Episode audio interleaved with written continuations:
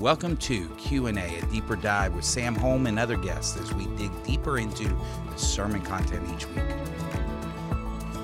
Well, good day, good day, good day. I'm Mark Presley, and you are listening to a deeper dive with Sam Holm. Only today we don't have Sam Holm. We have the great Charla, our children's our children's minister. And uh, if you're kind of new to over the past few weeks, we are doing this a little bit different. The we started this podcast taking questions from you. Uh, and you can still send in those questions. Sam will be back in a few weeks you text question to 96123. But over the past four or five weeks, we've been dealing with uh, celebrating our 150 year celebration anniversary of this church. 1872 is when we were founded.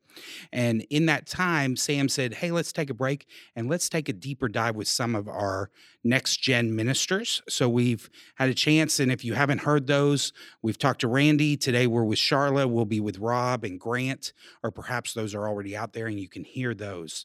Um, but just dealing with issues with questions they have. Now, uh, I said 150 year anniversary. If you want to go back and listen to some of our sermons or any of our Romans podcasts uh, or Roman sermons, you can go to firstmckinney.com slash on demand and catch those.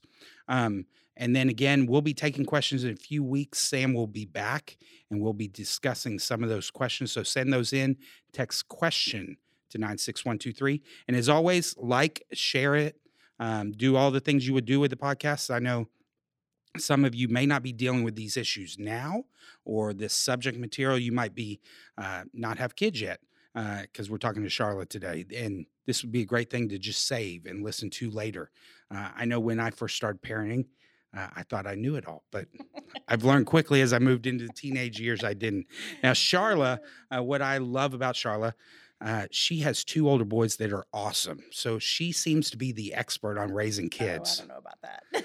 but um, so we have several things. Why don't you take a minute? And I didn't warn you about this ahead of time. Just go ahead and yeah. introduce yourself. How you've been in church a long time. Yes, uh, I have. I, I, have been in ministry for almost 25 years now. Um, I've been at First McKinney for 10 years. I just celebrated my 10 year anniversary here. I wouldn't want to be anywhere else in the world. Absolutely love what I get to do every day. Um, just feel passionate about the fact that we're building the foundation um, for what everything else these kids' faith and church experience is going to build off of. And so, how awesome and what a privilege it is for us to be able to do that. So, we are rocking and rolling in the children's building right now. I would definitely say if you have not met Charla, first off, I don't know if Charla's ever met a stranger. And no. you can tell when you walk through the doors of the children's building that Charla is there. You can hear her from a mile away. the laugh you're hearing right now is, and our kids, I know I have four kids, and they have grown to love you, I both love as uh, a minister, but also as a friend, uh, all those kind of things. But you get, you, we, to prep for this, you kind of gave me some questions, and I know you have a lot here, so I want to dig right in. But, um, I think you said the number one question you get is how do you keep your kids talking to you? Yes, yes. I get that question all the time. Now, you know, I get a lot of how do I lead my child to Christ and all that sort of thing. But the number one parenting question I get is um, how do you keep your kids talking to you? My kids talk a lot to me. They tell me things that I really don't want to know sometimes now that we've moved into the 18 and 19 year old, you know, adult ish uh, life and but parents ask me all the time because they struggle with that you know with shutting things down and so yeah that's the one i get the and, most. and you're getting that question is because i know um, my kids there were certain ages that they talked to and i have i know yours are on the far end of the school, if not into college and all that. Yeah. But I have one in high school and then some younger, and I find actually uh, by gender, some of them speak more than others. That's right. Uh, but also in those age groups, you know, when they're in junior high, they're not talking to me as much. But right before junior high, mm-hmm. kind of those first years of high school, they they talk a lot. They start talking, yeah, yeah. One of the things that I tell people all the time, um, really, to me, I think it's one of the most important things as far as keeping your kids talking to you, is you have to actually care about what they say. Um, so that's hard because there are many times that I heard lots of Fortnite talk and I did not care about Fortnite talk.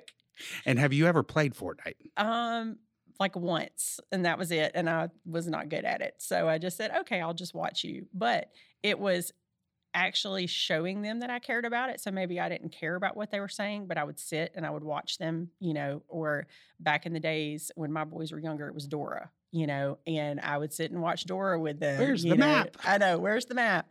Um, and so for me, I think one of the most important things is you have to actually care about what they're saying. Because if you don't listen to them when they're talking about Paw Patrol and Fortnite, they're not going to keep talking to you about who they're dating, um, what their dreams are, um, what kind of car do they want, what are their friends doing, you know, all that kind of stuff. If you're not listening when they're young, they're not going to talk when they're old. And I found even I know uh, with one of my junior high boys, uh, I found, and you said Fortnite, and that immediately sparked. And I am not the expert at all, Yeah. um, but I found if I go and play a video game with him, whether I like the video game or not, which is what you're saying, Mhm. but I just spend five minutes. That five minutes, almost like a bank, it goes in, and That's then right. it gets paid out in dividends That's right. later in the day, Yep. the next day, because I showed that interest. And that's basically what you're saying Mhm. but I showed a little bit of interest in something I may not enjoy. Now I do Right. like video games, but I'm saying I don't like the game Rocket League or whatever he's Right. playing. right.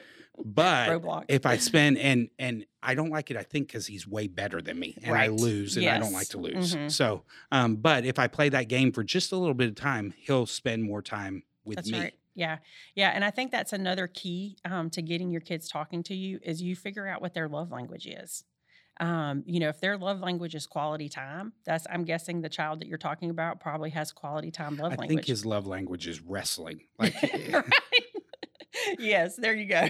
Which falls under quality time. now my older one, no, he doesn't like to wrestle as much, but the the other one, yes, he likes.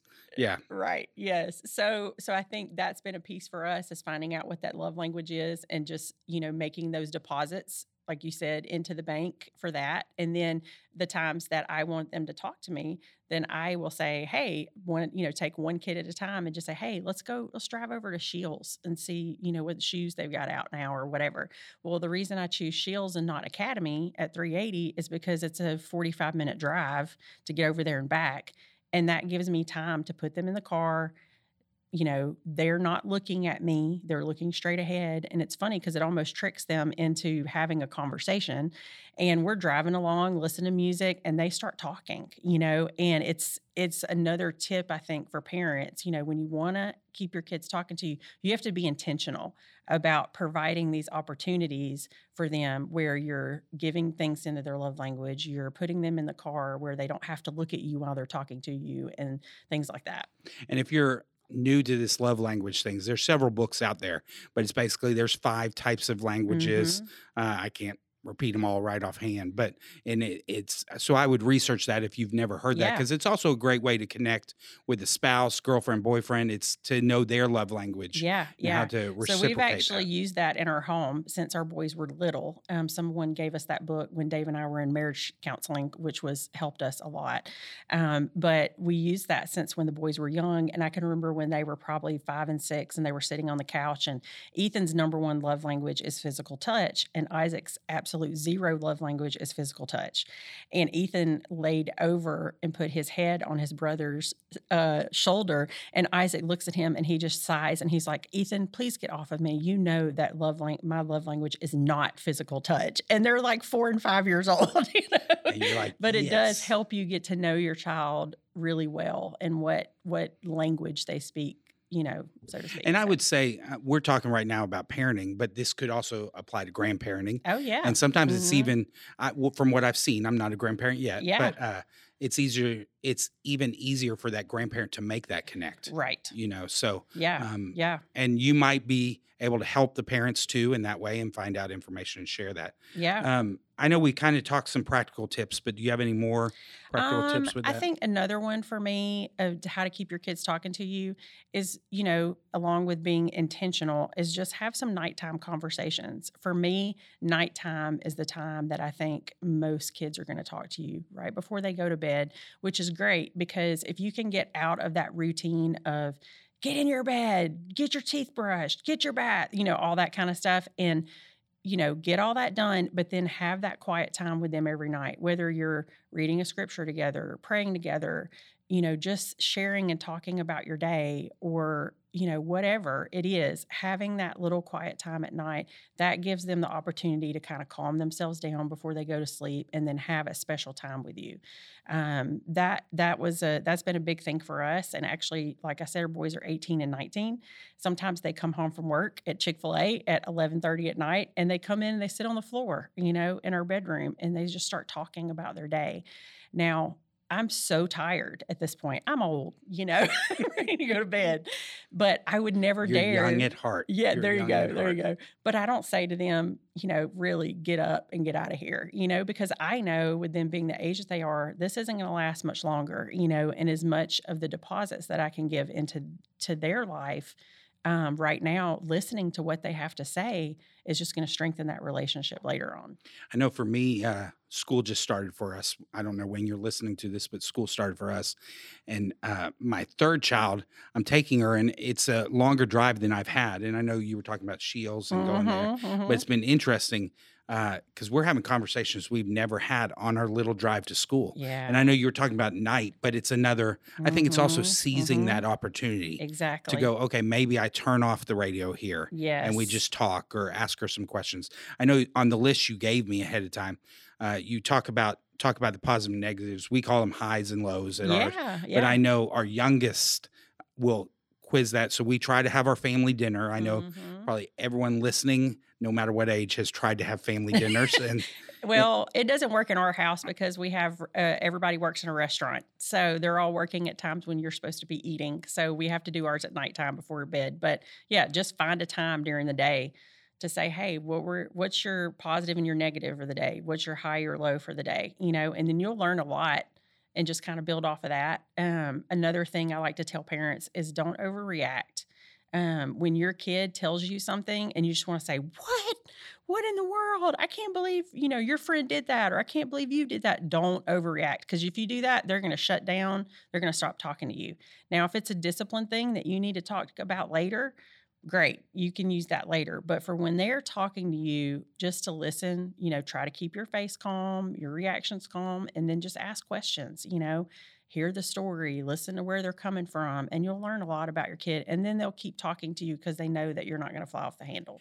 without getting into the psychology of it, kind of talk through some active listening. I know in the practical steps you're you say to do some of that to listen. What are some active listening that I can do as a parent for a child? Yeah, I think just um, you know, that that whole piece right there of just um you know, not reacting is huge. Um, I think that listening to them uh when they're talking with their friends and just asking questions you know like another thing i think is that parents or their child will say something they're immediately like oh well you don't need to do that or you know well how are you going to handle that situation? Because this is not the right way. This is how you need to handle that situation. And when you're working with your children you want them you want to teach them to grow up and be independent thinkers you know and like they need to grow up and know that they're that it's it's them it's them and jesus you know you're going to pray and you're going to ask jesus for wisdom and then you're the one that's going to make the decision and so it's important for us to not always say you're going to do this you're going to do this but to ask them questions that can lead them to making the decisions that they need to make Okay. And I know we have some other stuff, but this just came to me, so I want to ask it. okay What has been the difference? Because you're dealing with preschool children hmm every day, but now you Mhm. have an 18 and 19 year old, 20, 21 year old. They're not that age, but I'm saying they're 18, 19. What's the difference in parenting that older child to parenting the younger child? Or are there hmm some things that are the same? Well, there's there's some that's the same. We all still have the same needs. We all still need to be loved. We all all need to know that we're um, we're important and we're needed, and you know that God loves us and all those things. The biggest difference for me in between parenting younger children and parenting adultish children is that the consequences of your decisions are different. They're different level. So when you're in- fifth grade and you make a decision, a consequence may be really small and it may be something that affects you for a week. When you're 19 and you make a decision, that consequence could affect you for the rest of your life. Um, or it could affect your education or it could affect so so really, you know, you got to think, but we had to think about that back when they were five years old, you know, because when they're five years old, you're teaching them how to make decisions and what are those consequences going to look like and how do we you know we always go to christ first and we read our bible and we talk to people that we know are believers around us to get the wisdom that we need. We try to teach that to them when they're younger so that when they're 19 and they're making those decisions where that's going to have lifelong consequences that they're already knowing how to handle the decision making. So that's been the biggest piece in parenting for me that's been different. Okay, so say we have somebody that's listening and they just came to Christ and Mhm. or this parenting thing is new to them because of a blended family or multiple other factors, but they're just coming to this and going, "Wait, I need to have purpose behind my parenting," but they have a fourth grader. You know, so they haven't been able to build that foundation. You have any advice for them that that are just starting so when they because your boys are great when they turn out 18 19 is there something they could start if they have not started at this point I think the biggest piece of advice that I have is start. Um, you know, I mean, we can we eh, don't look back and don't say, "Oh, these are all the the, mistakes that I made," because I I made a lot of mistakes. Um, I started parenting. Uh, I'm an overachiever, um, and so I like to No. do. i no I know it's shocking. I know it's shocking. You- like it takes one to know one, by the way, Mark Presley. Whatever. anyway, I i'm just highly competitive yeah, there you go. That's what I say. Um, but I have always tried to do lots of things all at one time. Um, and so when my boys were younger, I was going to seminary full time. I was working full time at a church. I was parenting my kids full time. I was involved in all their school stuff and their sports stuff. And, da, da, da. and I tried to be everything to everybody.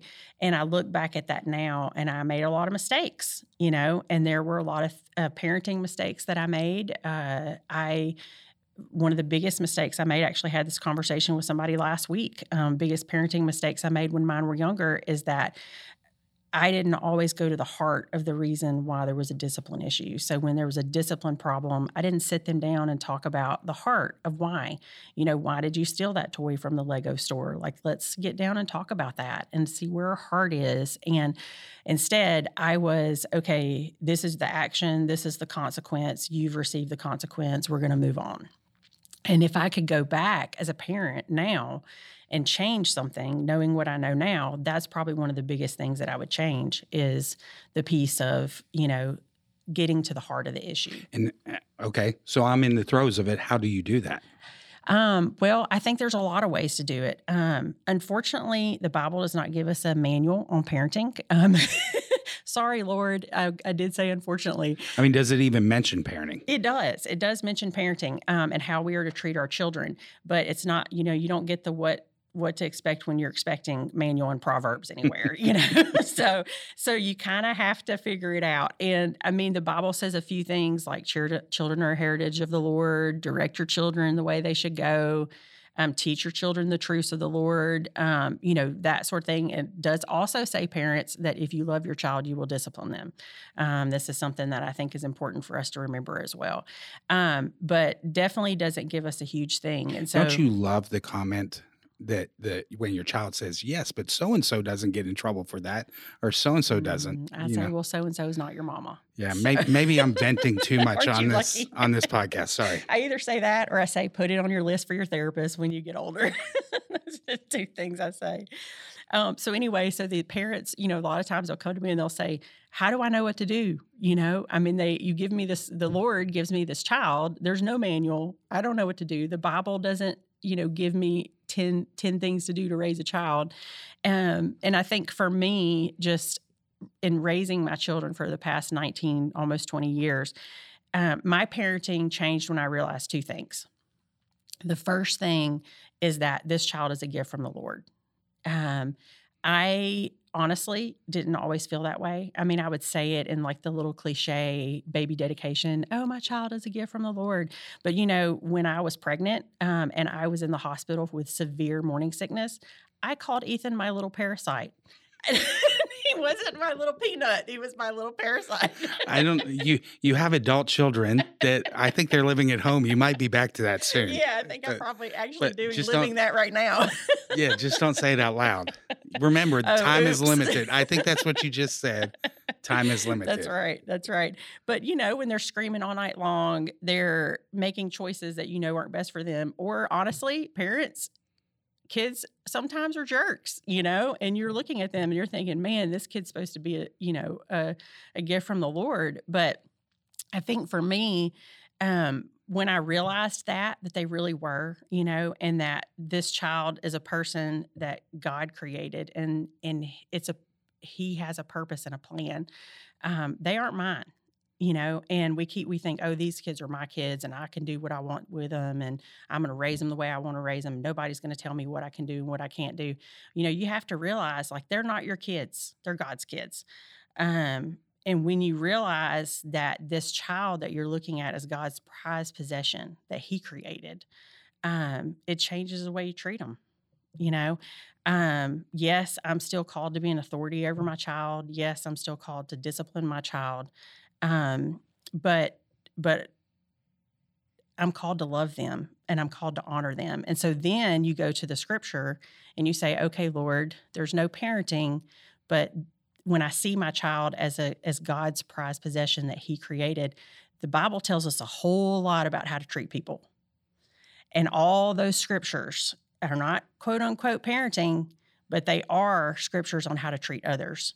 Um, and those are be kind to each other, forgive one another, treat others how you want to be treated, count others as more significant than yourself.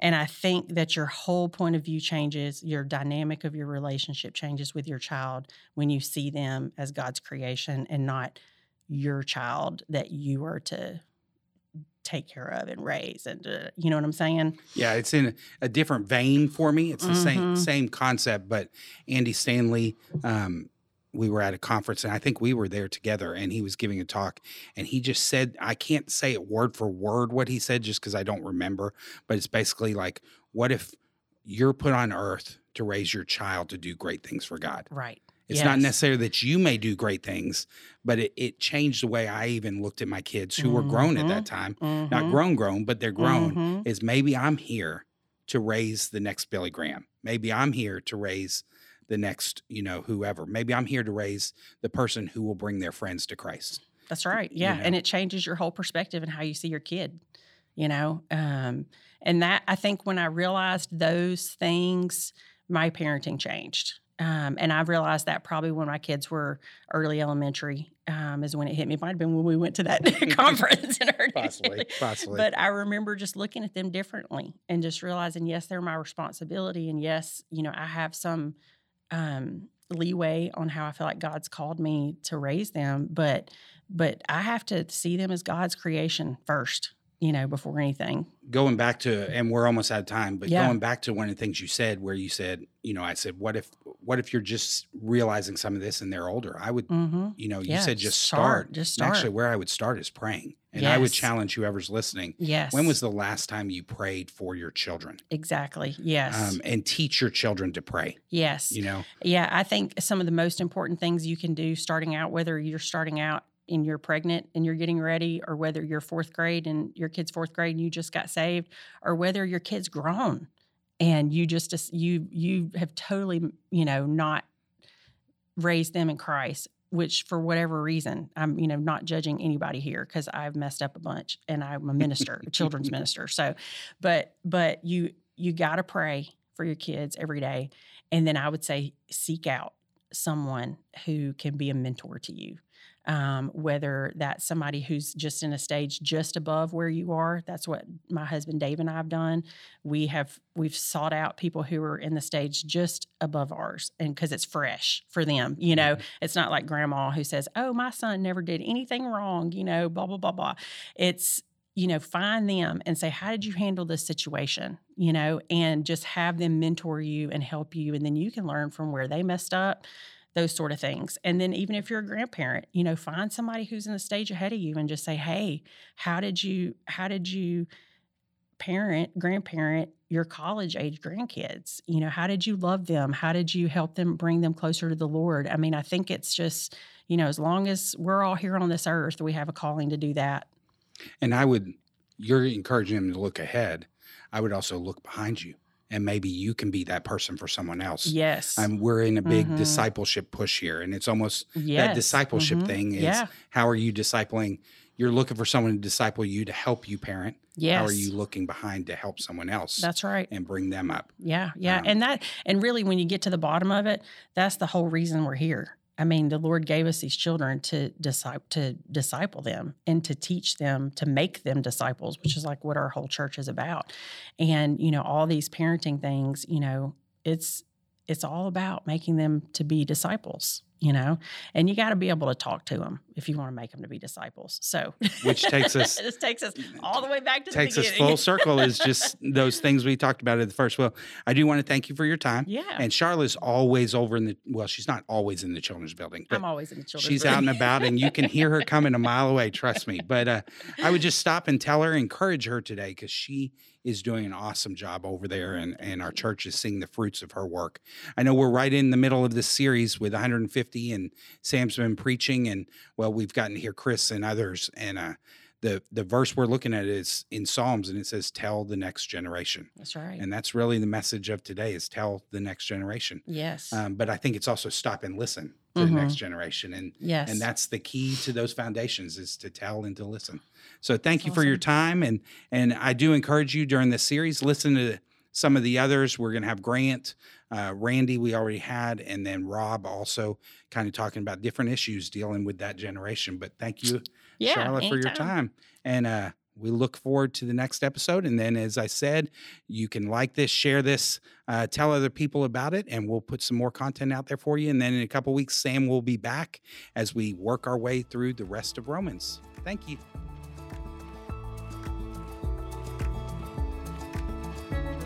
Thank you for joining us this week on Q&A at Deeper Dive. We hope you'll like, subscribe, and share this podcast along with others. You can submit your questions by texting question to 96123 and we'll discuss those each week. Again, thank you for joining us.